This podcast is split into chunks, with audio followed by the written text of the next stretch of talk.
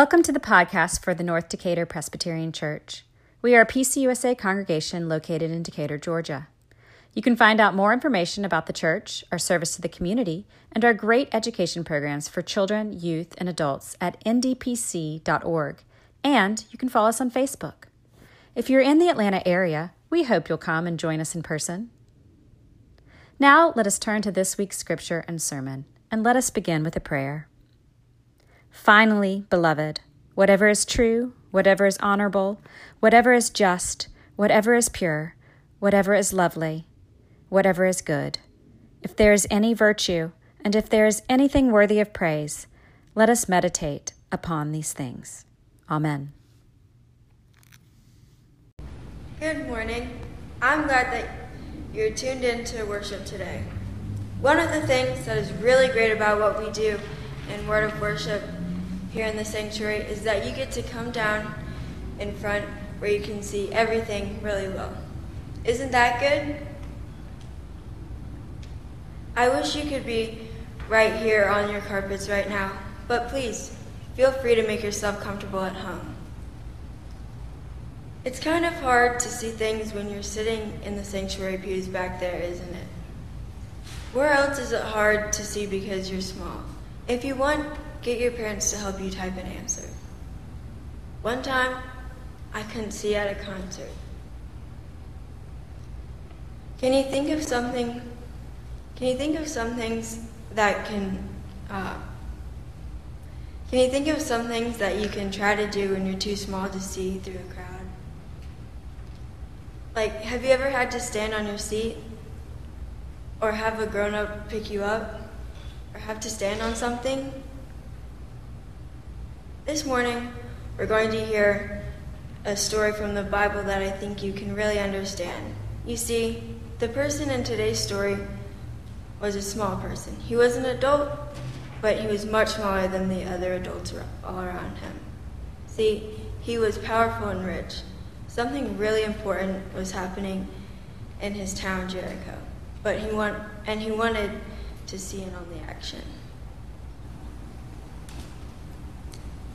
Jesus took the twelve disciples aside and said to them, "See, we are going to Jerusalem, and everything that is written about the Son of Man by the prophets will be accomplished. For he will be handing over, handed over to the Gentiles, and he will be mocked and insulted and spat upon. After they gave, after they They have flogged him, they will kill him, and on the third day he will rise again." But they understood nothing about all these things. In fact, what he said was hidden from them, and they did not grasp what he said. Jesus and the disciples entered Jericho and were passing through town.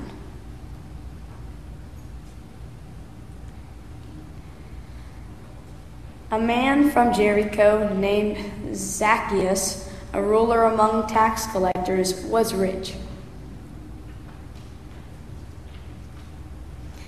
He was trying to see who Jesus was, but being a short man, he couldn't because of the crowd. So he ran ahead and climbed up on a sycamore tree so he could see Jesus, who was about to pass that way. When Jesus came to that spot, he looked up and said, "Zacchaeus, come down at once.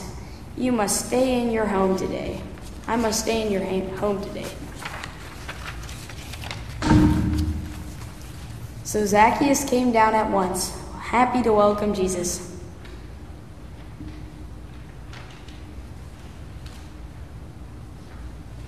Everyone who saw this grumbled, saying, "He has gone to be the guest of a sinner."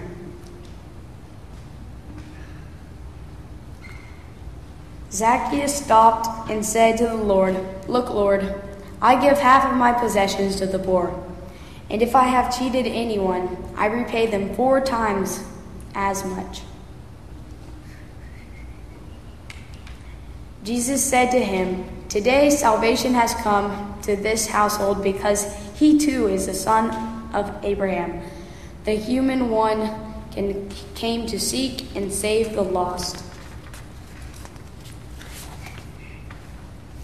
This is the word of God for us, the people of God.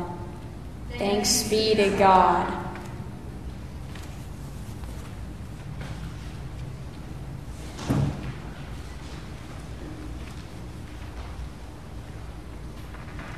What did you think of that story? I wonder why Jesus chose to go to Zacchaeus' house, even though he might not have been a good or kind person. I wonder if everyone else felt jealous. I wonder if Zacchaeus changed his behavior or attitude. Thank you for joining joining us for this Bible story.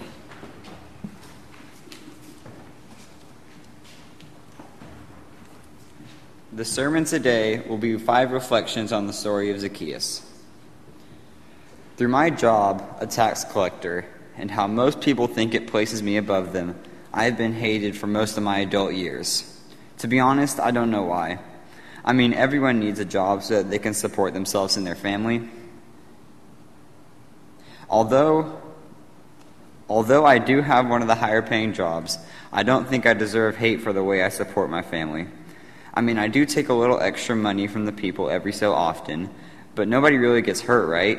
I wish I could find a way to prove to the people that I can be generous and that I can be a good person.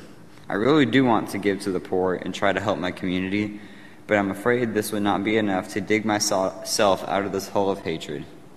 I don't think the people would very, be, for, be very forgiving.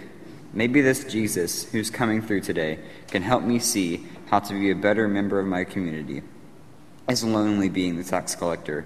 Books can only give me company for so long. I want to be part of their gatherings, and when I go to their houses, I wish I could have conversations like we're friends, for, like we're like, like we've been friends forever, instead of always having slamming, all instead of always having doors slammed in my face. People always overlook me, figuratively and literally. I've been trying for years to figure out how to change. I sure do hope this Jesus sees me and doesn't listen to what they say about me. I hope he gives me hope and an opportunity to prove myself.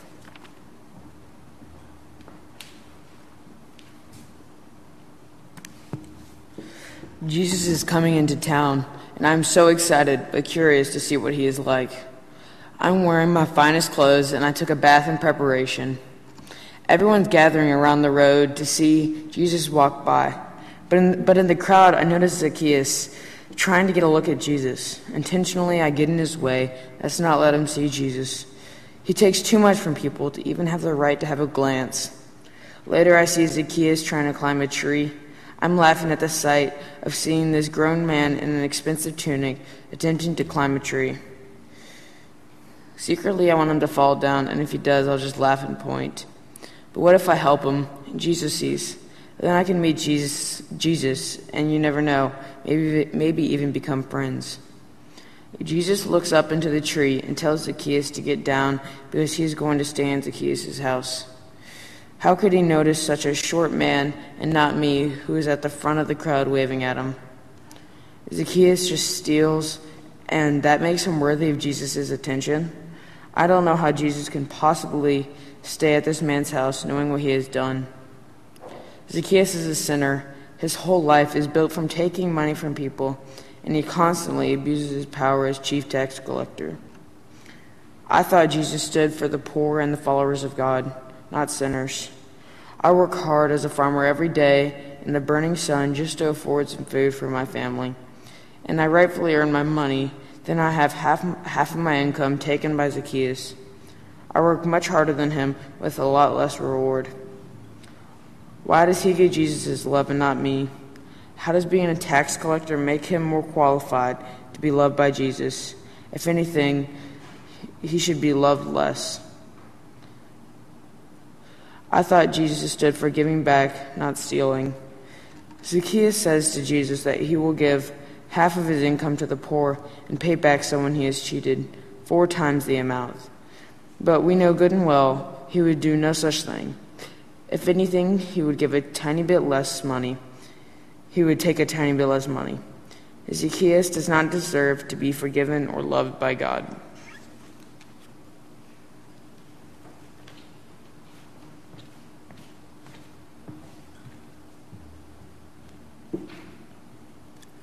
Yeah, sure. Rich people always promise to donate and give to us, but a very li- a very little number of people actually do. Which people will actually give and actually have the hearts to do something. Somehow, politicians and rich people say they're say they are say they are going to donate to get ahead or to win elections or to be popular, but we still see nothing. Very little of those people carry through on their promises.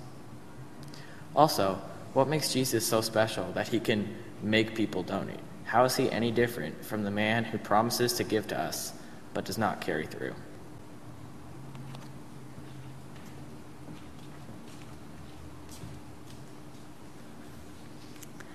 My faith was reassured today. I came to see Jesus pass in hopes of ca- catching a glimpse of the holy man whom everyone speaks of. I was a bit taken aback when he stopped to talk to Zacchaeus. Nobody in Jericho much likes Zacchaeus. He's the chief tax collector, and he's known to take more than he's supposed to. So when Jesus chose him out of everyone to go talk to, everyone in the crowd, including me, was a bit upset. I watched as Jesus spotted Zacchaeus in the tree and announced that he would be staying in his house. At first I thought this must be a mistake. Jesus must not know who Zacchaeus is and what he does. But then I reminded myself that Jesus was holy and that he must know what he was doing.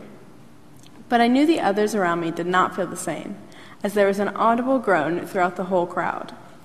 Zacchaeus seemed to notice as well, and he stood tall and told Jesus and the crowd that he would give half of his belongings to the poor, and he would repay anyone who, whom had stolen from him. This is when I truly saw the beauty and power of Jesus. He came to town and chose the person that everyone liked the least, and just by speaking to him, he changed that man into someone who is generous and kind. I do, do believe that this was a miracle, and I am blessed to have been able to witness it.